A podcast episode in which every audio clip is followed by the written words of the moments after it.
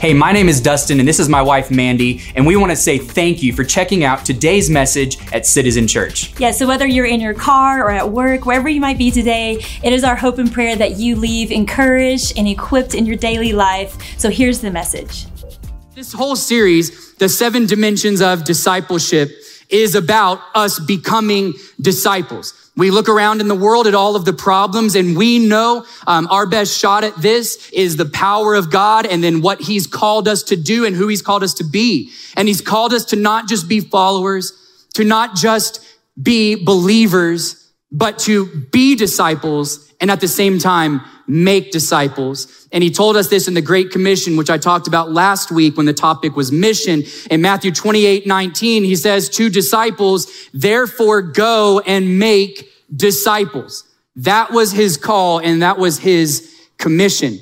And with that word disciple, the, the definition that we've been working with in this series is this, someone who is following Jesus, being changed by Jesus, and committed to the mission of Jesus, which is disciple making, which is disciple making. So let me, let me ask you this to start off today. How many of you guys have ever driven your car when it was out of alignment? When it was out of alignment. So this summer we had an issue with one of our cars and it was out of alignment.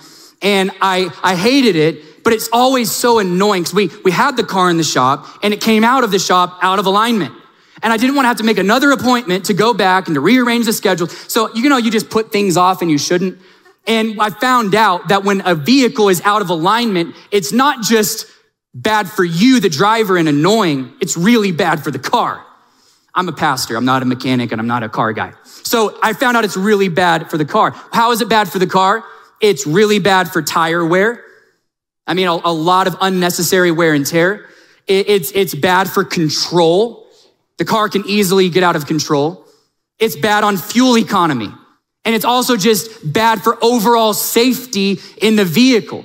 And when I was thinking about car being out of alignment, when a person is also out of alignment from God's word and his will, it's the exact same thing as a car.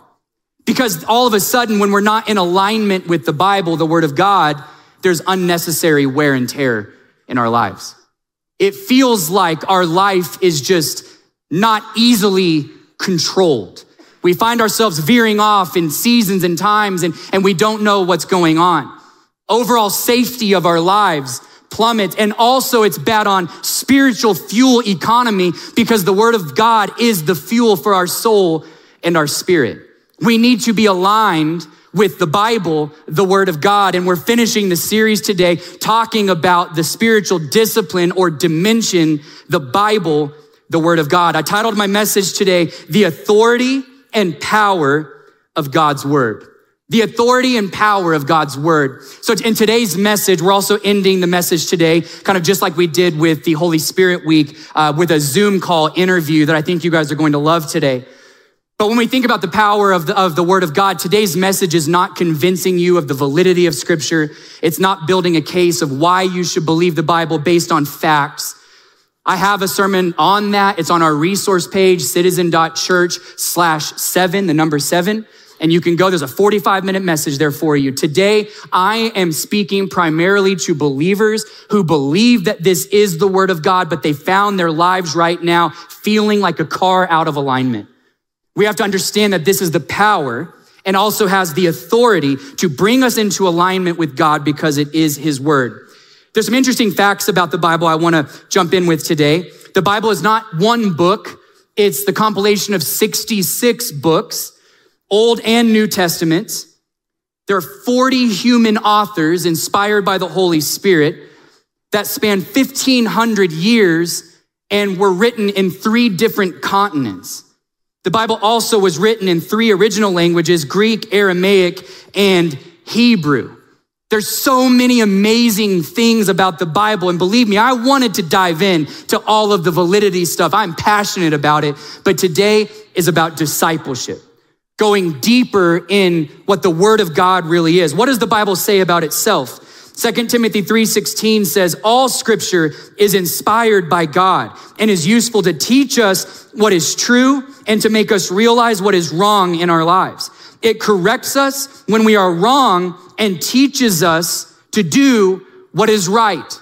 Many people, if we're not disciplined in this, even if you acknowledge the Bible to be true, we approach the Bible as truth that should line up according to what I already believe.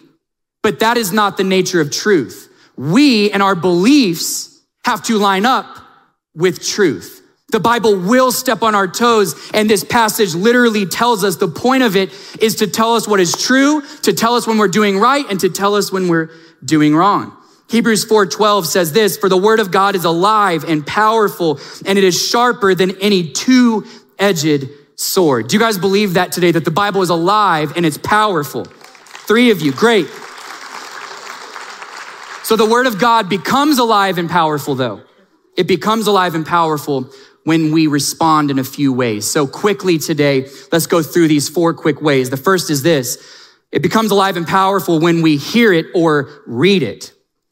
Romans 10, 17 says, so then faith comes by hearing and hearing by the word of God. The first step is so simple, but we've got to put ourselves into environments where we can hear or read the word of God, or we have to create the environments where we hear or read the word of God. Those environments are things like faithful church attendance to where we can hear it, getting our kids into youth ministry and kids ministry, getting into a small group, increasing the intensity and the discipline of hearing the word of God, wrestling with it, but also creating environments on our own in our everyday lives, everywhere we go, where the Bible moves from a book that we read to something that is alive and powerful in us. But we have to take this first step of discipline to get ourselves in environments or create the environments to where we can read or hear it. So number one is we got to respond with hearing and reading. Number two, we have to receive it. We have to receive the word of God.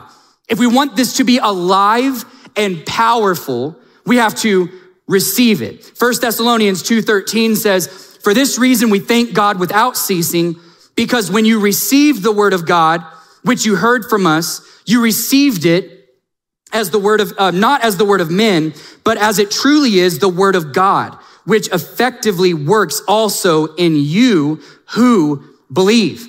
You, you've probably heard the statement, seeing is believing, right? Seeing is believing. But when it comes to the word of God, it's not seeing is believing, it's receiving is believing. Receiving is believing. When we receive the word of God, what we're doing is we are beginning to yield to it as such. Because it's not just taking in information with hearing it, We've got to go beyond what's in our brain, go beyond just the mechanics of hearing or reading and move to a level of openness to where we receive it not as just mere knowledge, information, or education, but as the wisdom of God that can transform our lives. The point of learning the Bible is not to just be educated in the Bible. That's not the point. Because the truth is you can have an education and still be a fool. You can. The point of it is not just for education. The point of it is for wisdom. Wisdom. I obviously love education.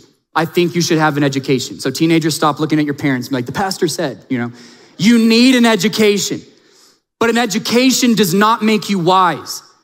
There are educated fools all over the world. All you have to do is turn on the news and look what's happening in universities right now in regards to what's happening in the Middle East.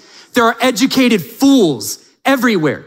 We can know everything we want to know about all the information in this world, but if something doesn't enter into our lives that transcends human knowledge, such as the wisdom of God, then we are nothing. We are nothing compared. Our lives are nothing compared to what they could be until we understand I'm meant to receive the wisdom of God and live out the wisdom of God, not the knowledge or education of man. Do you guys believe that today? And here's the truth most of the trouble, division, and chaos in the world is caused by educated fools. Theodore Roosevelt said this an educated man may steal a rail car, but if you educate that same man, an uneducated man may steal a rail car, but if you educate that same man, he may steal the entire railroad because it's the same man with education. But the word of God, when it moves from information to the wisdom of God, we are no longer the same man. We're no longer the same woman. Now our world is opened up to the ways of God and we can live out the ways and will that He wants us to live out. Number three is this How do we experience the Bible as alive and powerful? We have to move into the realm of obeying it. We've got to obey it. So it's not just hearing it, it's not just receiving it. I mean, we've got to obey it. The, the power of this is nothing for your life if it sits on a bookshelf and you're able to say you have a Bible at home. It, it's not meant to be a coffee table thing for when your Christian friends come over. It's not meant to be an ornament in our house. The power of this happens when we hear it, receive it, and obey it. James 1 22 and 25 says, But be doers of the word and not hearers only, deceiving yourselves, but the one who looks into the perfect law, the law of liberty, and perseveres, being no hearer who forgets, but a doer who acts, he will be blessed in his what? Doing. Not in hearing, doing.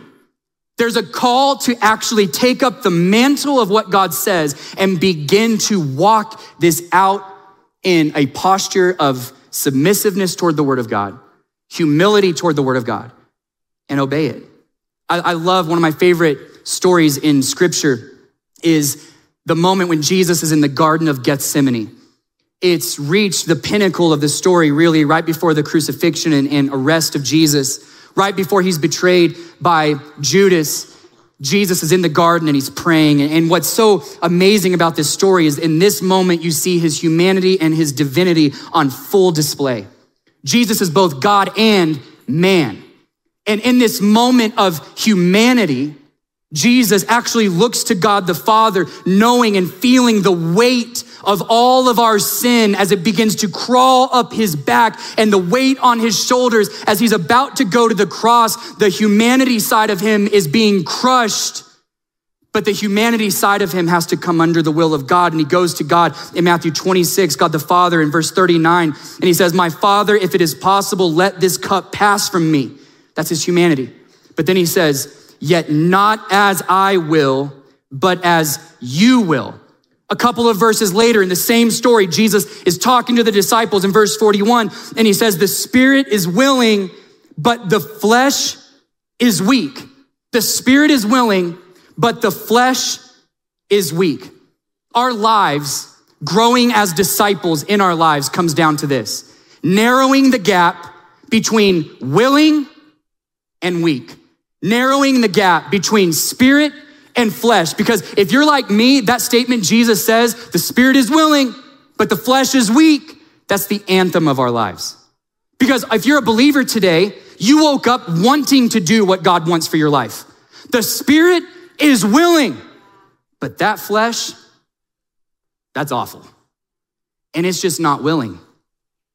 But when we understand the will of God, the word of God, the gap between those two begins to narrow as we start saying out of our mouth and yielding with the posture of our lives, I want this in my flesh, but nevertheless, God, not my will, but your will, your word be done in my life. And the more we put the flesh into submission by the truth of the word of God, that gap begins to narrow. And now flesh has to submit to spirit and only on the other side of that, and we see it in Jesus' life as he goes to the cross and the ultimate purpose of why he came, everything was on the other side of weak has to submit to willing. And we only can do that through the power of the Word of God, knowing the Word of God, and obeying the Word of God in our lives. And number four is this the Word of God becomes alive and powerful when we wield it. We have to wield it.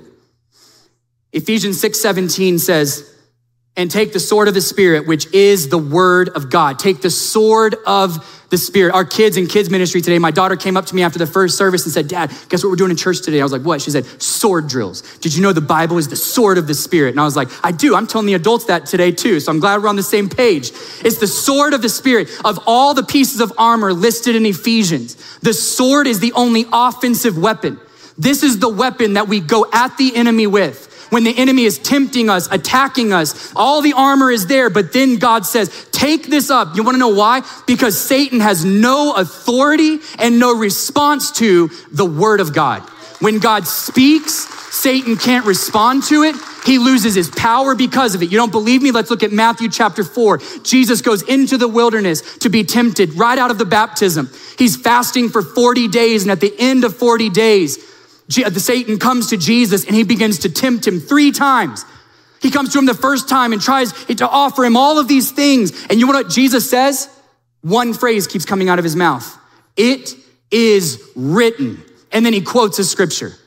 Satan drops the subject because he has nothing else to say in regards to that specific temptation. So what does he have to do? Moves to another temptation. Jesus looks at him and says, it is written. There's no response from Satan. There's no answer from Satan because this is the final word. One more, he comes and Jesus says, it is written. And then he says, away from me, Satan. And Satan has no response. He has no answer because the word of God is more powerful than any word of the enemy. And some of us are waiting on our purpose. We're waiting on our destiny. We're waiting on fulfillment in our lives. And I think for some of us, it's on the other side of conquering the temptation that has bound us for years or months or decades. And what God is telling us is all we have to do is look at Satan and say, Satan, give me your best but my response will be, It is written. That's it. Satan has no response and no answer for it because the Bible is alive and powerful in our lives. So today, we're gonna watch the remaining time a Zoom interview I did with one of my great friends in ministry. You guys are, are all very familiar with him if you've been to our church for longer than a year. His name is Manny Arango. Manny has preached um, at our rally conference the last two years. He's not this year, but we're still we're working on him to come next summer. But he is a scholar. He's in a doctoral program, one of the greatest young biblical minds I know. I bounce doctrinal things off of him. We talk theology all the time, and I love his perspective, and I know you will enjoy this video. Let's take a look.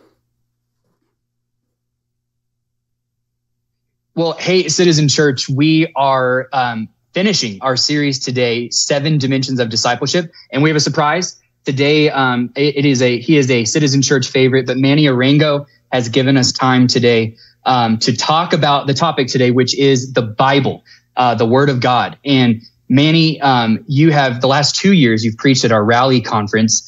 Um, yeah. I think our, I think our churches might be mad at me this year because you're not doing this year, but we're, we're going to have you out in 2024. But man, the way you love the Bible, the way you preach the word. Um, I've been able to be around you in non-preaching settings, and um, I, I, just I love the Bible, and it is just so refreshing to be around people that I feel like even love it more than me. And um, I, I, just I know that you live what you preach, you believe what you preach, and I just want to chat for a few minutes about the Word of God, the Bible, and and how it's impacted yeah. your life. So, um, thank yeah. you, thank you for jumping on dude thank you for having me and uh, i love you and i love your church and and I'm mad that I'm not at rally, but we'll make it happen. um, um, man, yeah, I, I, we can dive right in. I, I mean, I kind of have a thought that I that I would love to lead with. Lead it. Um, unless you want to do a question first, but I've definitely got like a thought that I think can help everybody um, at Citizen Church um, to maybe reframe why when people say they love the bible like what does that actually mean? Uh, because sometimes that you know i've been around people who are like man i didn't even go to college. Like i don't even like to read. Like let alone read the bible. You know what i mean? Like mm-hmm. i'm not a reader. I'm not someone who's academically inclined. Like that's just not my vibe. That's not my personality. And um i, I want to kind of tell you this like so uh, we, I don't know, me and my wife were like in TJ Maxx or Marshall somewhere. And there was this book that was kind of like uh, templates to write letters to your to your kid. And so I picked it up. Like my wife was pregnant at the time, and I grabbed this book. And I remember the first speaking engagement I ever went on. Once my son was born, I like actually went through and started like writing letters to my son. My son now is two years old in three months. And you know, one day my, you know, I've got, you know, my son's Bible is over here. I've got postcards that I've sent my son from speaking engagements. I've got this book that I've written, you know, letters to my son. If some, if my son said, man, I just really love this book of like, you know, I, I love this book. You know, he's not saying he loves reading. He's not saying he just loves the idea of sitting down and like studying. What he's saying is he loves the relationship that me and him have. And he loves me. And the thing mm-hmm. that makes the Bible unique is that it is it is the only book that the goal is not actually to love it. The goal is to get to know the author. And yep. um, I kind of want to like personalize or repersonalize Bible study because sometimes we can get lost in the well in Greek this means this and in Hebrew this means this and and maybe somebody feels overwhelmed or I don't know if I can keep up with Greek and Hebrew and exegesis and all the big right. words that we throw out sometimes when we think about studying the Bible. Uh, but the reality is that love longs to communicate. And, mm-hmm. and the reason that we have a Bible, the reason that um, over the span of thousands of years, God would inspire about 40 or so different authors to, to, to, to be inspired by the Holy Spirit and to write things down is because God is love and love longs to communicate and God longs to communicate with you, with us, with his people. And so by saying we love the word, by saying we love the Bible, what we're really saying is we love the, the Father's voice. We love mm-hmm. to hear from God. And I know a lot of Christians who they want to hear the spoken word of God, but they don't have reverence for the written word of God. And I would tell you um, that as an author, right? So, so I, I, it's funny because I didn't have this perspective before I was an author, but now I've published a book and i am under contract, Pastor Dustin, for my second book. Oh yeah. And um, I'm I'm super excited, right? And and it's funny because awesome. I got this advice. I got this advice from my youth pastor when I first started traveling and preaching. When I first started traveling and preaching, my youth pastor said, "Hey, if you if you get an, a speaking invitation to go somewhere, and the senior pastor has written a book, make sure you read their book before you get to their church." because the level of questions you'll be able to ask will always be way more specific and way more intelligent and way more informed if you've read their book first. There's wow. nothing more offensive or aggravating to an author than asking them questions that they've already provided the answers to in their book. And and so wow. I didn't really I, I took his advice and that that small piece of advice opened so many doors for me. There are so many pastors that were shocked that I'd read their book. And uh, immediately there's favor with the author because I'm, instead of just saying, Hey, you know, what do you think about faith? I'm saying, Hey, on page 84 of, of Sun Stand Still, you know, you said this, and I have a specific question based on what you said. What I'm able to now get from that person is astronomically better, richer, deeper than what I would have gotten if I had just asked a generic question without reading what they've already written. I think sometimes we're praying about things and God is like, ah, you'd be able to have such a better conversation with me if you would just like dig into the Psalms or like get into Matthew or like dig into Exodus. Like you would be able to wrestle with me in prayer around things that I've already said. What I what I wrote in my word would be a jumping off point for now. You're not just praying about your feelings or venting or you're not just praying about things you're frustrated about. You're standing on promises. So when me and my wife are struggling with infertility, man, my my prayer life was, Lord, your, you said in your word, be fruitful and multiply. So you can't mm-hmm. give me a command that you don't just then, that you can't, you can't give me a command that you don't give me the grace to, to obey. So, so you're going to have to give me supernatural revelation to understand what I'm reading in your word. And now there's this symbiotic relationship that happens between my prayer life when I begin to speak God's language. And God's mm-hmm. language is found throughout his word. So I'm not Gosh. studying so that I can argue with people in the comment section. I'm not reading my Bible so that I can be full of pride. I'm not reading my Bible because I'm naturally a nerd or I'm academic. I'm reading the Bible so that I could get to know God and so that I can actually relate to Him better. Another thing you said in your podcast, and one of the things you said made me think of it. I, I like this too. A lot of people, when they're newer to reading the Bible, newer to church, or, you know, if we're, we're in this series right now and, and people are wanting to grow in their discipleship, they have this tendency to believe that the Bible is a book that points people only how to get to heaven. And we think eternal life starts once we die. And yeah. you had mentioned the podcast and I love it. It's just amazing theology. The Bible doesn't just point how to get somewhere. it's also a book that reveals that God wants the best for your life now. And we're, we're, we're living in eternity now. Right? Yeah. So let me quote, let me quote that missions professor again. His name is Paul Borthwick. He is the man. I mean, he marked my life. Okay. Uh, the four years that I spent at Gordon College, Paul, Uncle Paul is what I called him. He, he really marked my life. um, he spent tons of time on the missions field. Obviously, he was a missions professor at, at our school. And he said, Hey, if he, you know, he spent so many years in developing countries, or as some people call them, third world countries, um, that you know had a lack of infrastructure or no in, mm-hmm. indoor plumbing, or um, and he said, "Hey, if if you would just take the Book of Leviticus, okay, and and apply it in a in a developing nation or third world country, we would reduce all disease by like eighty to eighty five percent." Because God cares about your life. He cares about life. He's the author of life. And whether or not people make the ultimate decision that that they are going to walk with God for eternity, even if, okay, even if, even if you die and you realize it was all a sham, even if we're all wrong, let's say every single Christian's wrong, I will get to the end. Let's say I die and, you know, whatever. It, Allah was really the right choice or Buddha or whatever, you know. trust me, this is a hypothetical. Let, let's just say, you know, let's just say I'm wrong.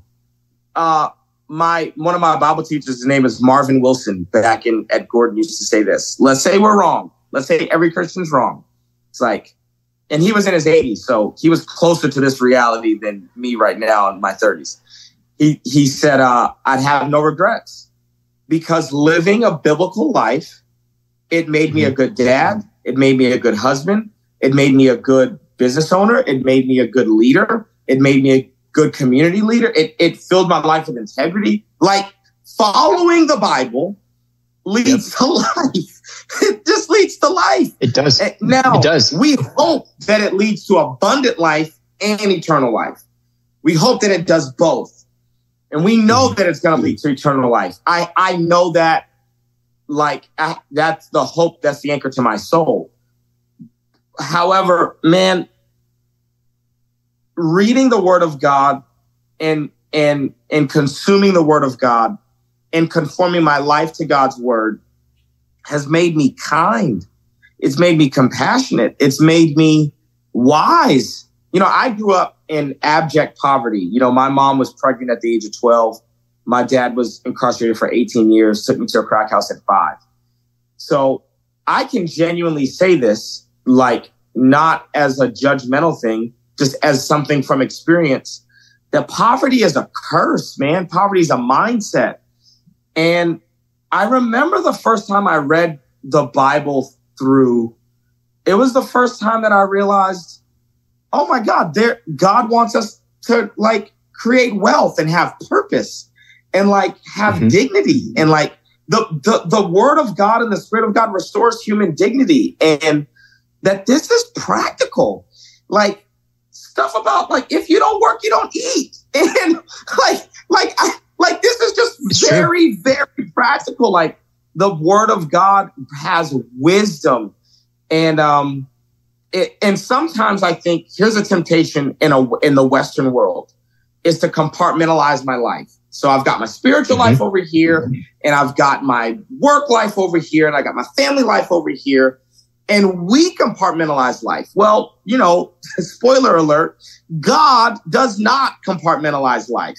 So God doesn't compartmentalize your spiritual life from your family life, from your church life, from your work life. The word of God is for your life, your whole life. Monday through through through Sunday. Like it's for your whole life. And God actually wants to give you wisdom to begin to integrate your life so that it's not like you're juggling all these hats. You can be the same person. The same wisdom you bring to church or your family, the same wisdom you bring to the workplace. It's the same wisdom that you bring everywhere. Um, and I think that God's word, you know, it's eternal in that it's heaven's revelation, but it's also eternal in that it has value here on the earth.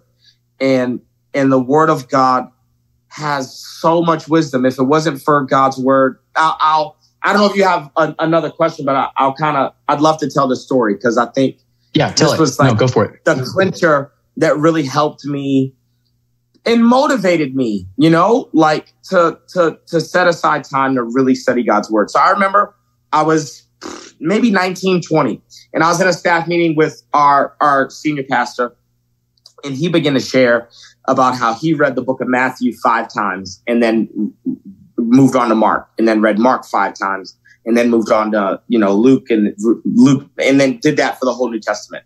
And I remember being like 20, 21 years old and, and I was just so inspired. So that next year, I found a program with YWAM, Youth with a Mission that mm-hmm. allowed me to read the Bible five times in nine months. And so I'm, I moved to United Kingdom. I moved to the middle of nowhere, England, and I read the Bible five times in nine months. Well, you know, I'm a young adult guy. Okay. I'm 21. I think maybe the oldest I could have been was 22 at the time. And pornography had been a continued issue for me, you know, in my college years. And so I remember like genuinely praying, like, Lord, like, I tried everything, like account, being accountable to people and and all types of stuff, right? That every young Christian guy tries. And now in 2023, numbers, uh, statistics are telling us it's men and women. So not just mm-hmm. guys that have pornography as an issue. Well, of course, I kept focusing on what to not do. Just don't watch pornography. Don't do this. Don't do this. Don't do this. And of course, every time you think about what to not do, you end up doing it because it's almost like saying, don't think about a pink elephant. It's inevitable that you're going to think about it. So, man, I moved to the United Kingdom and I start reading the Bible. And I start going, it takes me nine months to read the Bible five full times. And I remember like two months going by and I hadn't watched pornography, and then three months, and then four months, and then five months. And I remember six months going by, and oh my God, I haven't, I have access to the internet. I've got, I've got a laptop and, and you know, I've got all the same things that were tripping me up in college.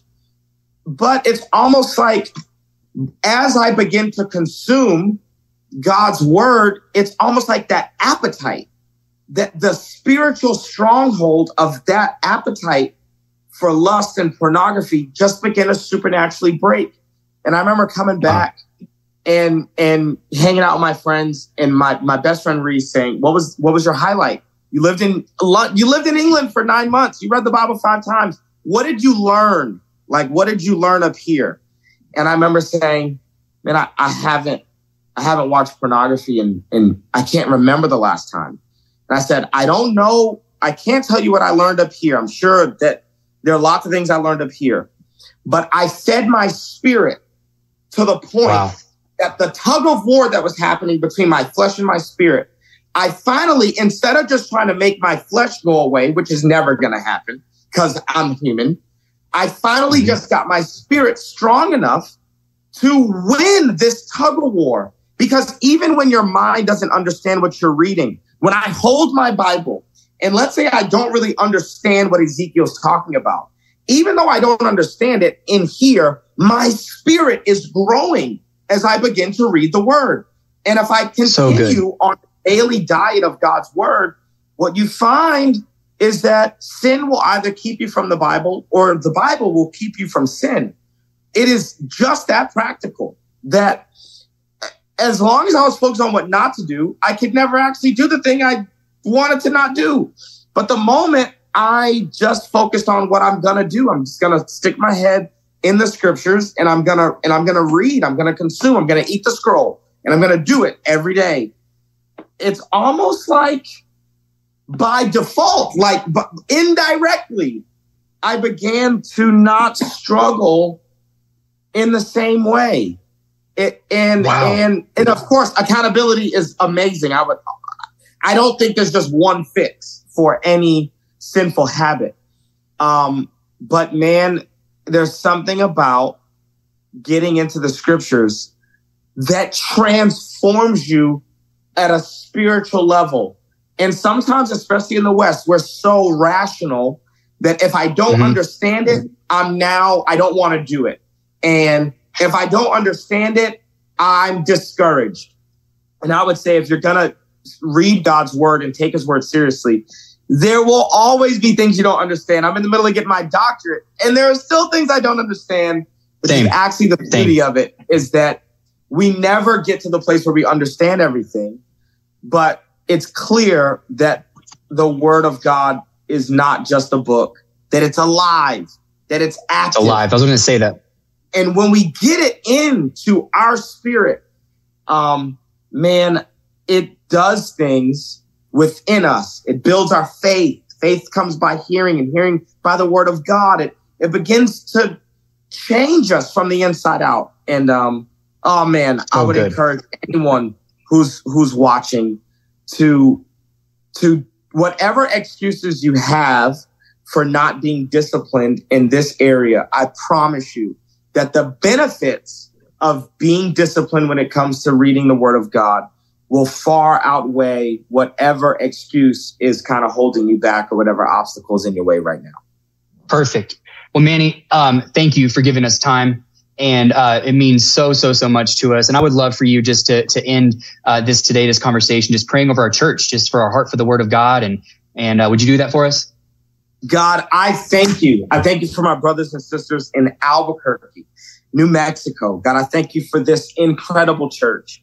God, I ask that uh, everyone who who's listening to this prayer right now, receiving this prayer right now, would you put a supernatural hunger and thirst um, in them for the for your word, God? For anyone in the room who's insecure, God, I ask that as they begin to read your word, that you would begin to instill identity in them, that they wouldn't get that from a sermon or a preacher, or any, that they would get that from you that as they read the word of God, that you would begin to speak identity to them.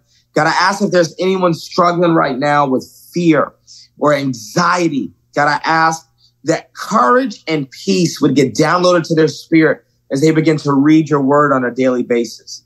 God, I also ask that as we decide to follow you as disciples, God, we cannot be disciples without discipline. So if there's anyone who just the lie of the enemy is in their head telling them you're not disciplined, you make you make New Year's resolutions every year and you don't stick to it. We uproot that lie from the enemy right now and we declare that they're going to walk into the most disciplined season of their life. That God, if they weren't able to be disciplined with other things, that this would be the discipline that unlocks every other discipline in their life. God, I thank you. I thank you um, that a year from now, they will barely be able to recognize themselves. God, we ask mm. that this wouldn't be legalistic in any way, that there wouldn't be anything about this that is um, desiring to be seen or desiring accolades or trying to achieve anything, uh, achieve salvation. No, God, I ask that you would give us a, a, a measure of grace to simply be disciplined in this area of our life. God, I ask that the Holy Spirit would speak clearly as every single person begins to go on a journey to get to know the word of God better and ultimately to get to know you better. I pray for Citizen Church. I pray for this, uh, this family of believers. And God, I ask that you would do signs, miracles, and wonders as we decide to be more disciplined and follow you closely. In Jesus' name I pray. Amen, amen, amen. Amen. Thank you, Manny. Man, did you guys enjoy that? It's awesome. Wait, I want to um, I want to end the, the message today with going through our practical next steps. So if I could ask you just to, to hang around just for five more minutes. I think this is, might be the most important part of all of these messages because we can come in and hear a lot of things, but what does it mean? What do we, what do we do next? I want to show you some statistics really quick from the Center for Biblical Engagement from 2017. When the Bible is read, just pay attention to this, four times a week. That's it. When the Bible is read four times per week, feelings of loneliness drop by 30%. Anger issues drop by 32%. Relationship problems drop by 40%. Alcoholism drops by 57%. Feeling spiritually bored drops by 57%. Viewing porn drops by 61%. And sharing your faith jumps by 200% just from reading the Bible four times a week. Can you imagine what it would look like setting aside time every single day? The power that we need and want in our lives is going to come from taking in, receiving, and operating in the power of the Word of God. So, what are some next steps today? For some of us, your first step could be, could be getting a Bible. Some of you, you don't have a Bible, you don't own one, or you might own one, but the version, the translation is not written in a way that you can jive with. Maybe your cup of tea isn't the King James version, and that's what you have. Maybe your first step today could be simply getting a Bible. I know there's apps, free apps with Bible. Get them. I think it's amazing. But there's nothing like just having a Bible to open up and study. So who, in here today, this is one of my favorite um, study Bibles. It's the Life Application Study Bible. Who in here today either doesn't have a Bible or does not have one that you are jumping up and down about studying or reading because of the version or maybe the age of the Bible? Anybody? Anybody want one of these? Yeah, yeah, yeah. Chloe's gonna help me and she's gonna hand this out to one of you guys holding up your hands. Give Chloe a round of applause for helping me with that. Also, so some of you, it could be your first step getting a Bible, but others of you, your, your next step could be, could be studying the Bible. It needs to be. For those of you that own one, don't let it sit on a coffee table. Don't let it, don't let it collect dust on a shelf. Study it. I know that's intimidating. Manny talked about it being intimidating, and it's intimidating until it isn't. And you've got to have the discipline to start somewhere. And, and there's so many amazing apps. And we have a lot of these apps on our resource site. Again, citizen.church slash the number seven. Okay. A lot of app recommendations. Also, um, just some good old fashioned books are great too. I love study companions and I've got a couple of study companion books today. One of them is called The Essence, a guided journey of discovering through the, uh, discovery through the Bible. And I love this one, How Not to read the Bible, and it hits a little bit more of hot topics. Chloe's gonna hand these out to somebody raising their hand if you guys want one of those. Um, also, some of you, your next step could be if you're a Christian family, figuring out a way to help your kids get the word of God in their spirit. Okay. Our kids team also, I'm going to refer to this resource site a lot. Our kids team worked with me this week and found three or four of the best possible tools and resources through apps. They're on that site, citizen.church slash um, seven. But guys, your next step for some of you could be getting your family together and getting a plan. How are you going to lead your home? and, and instructing your children. It is great that they're in kids ministry right now. They are being fed right now, but once a week for, for 40 or 30 minute teaching is not going to cut it in this world.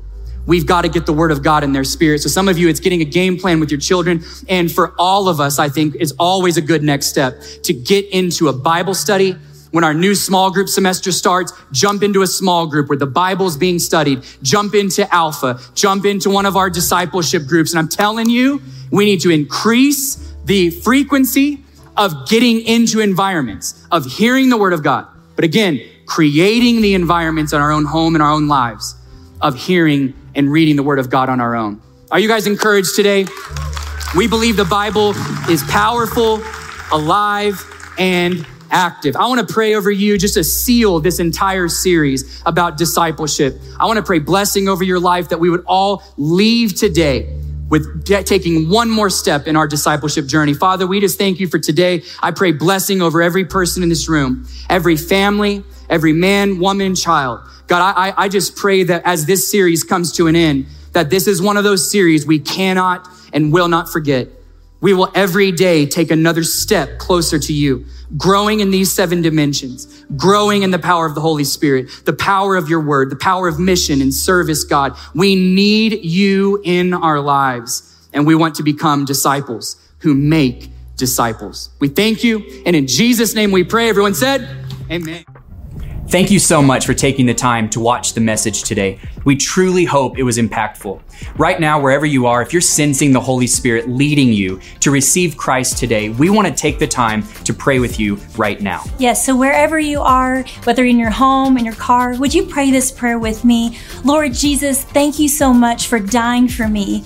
Lord, I choose right now to give my heart and my life to you. Every single day, Lord, is yours from now on. I surrender to you. I love you, Jesus. Amen. Amen. If you prayed that prayer, your next steps are on the screen right now. Please take the time, get connected with us, and take those critical next steps. We hope to see you back next week.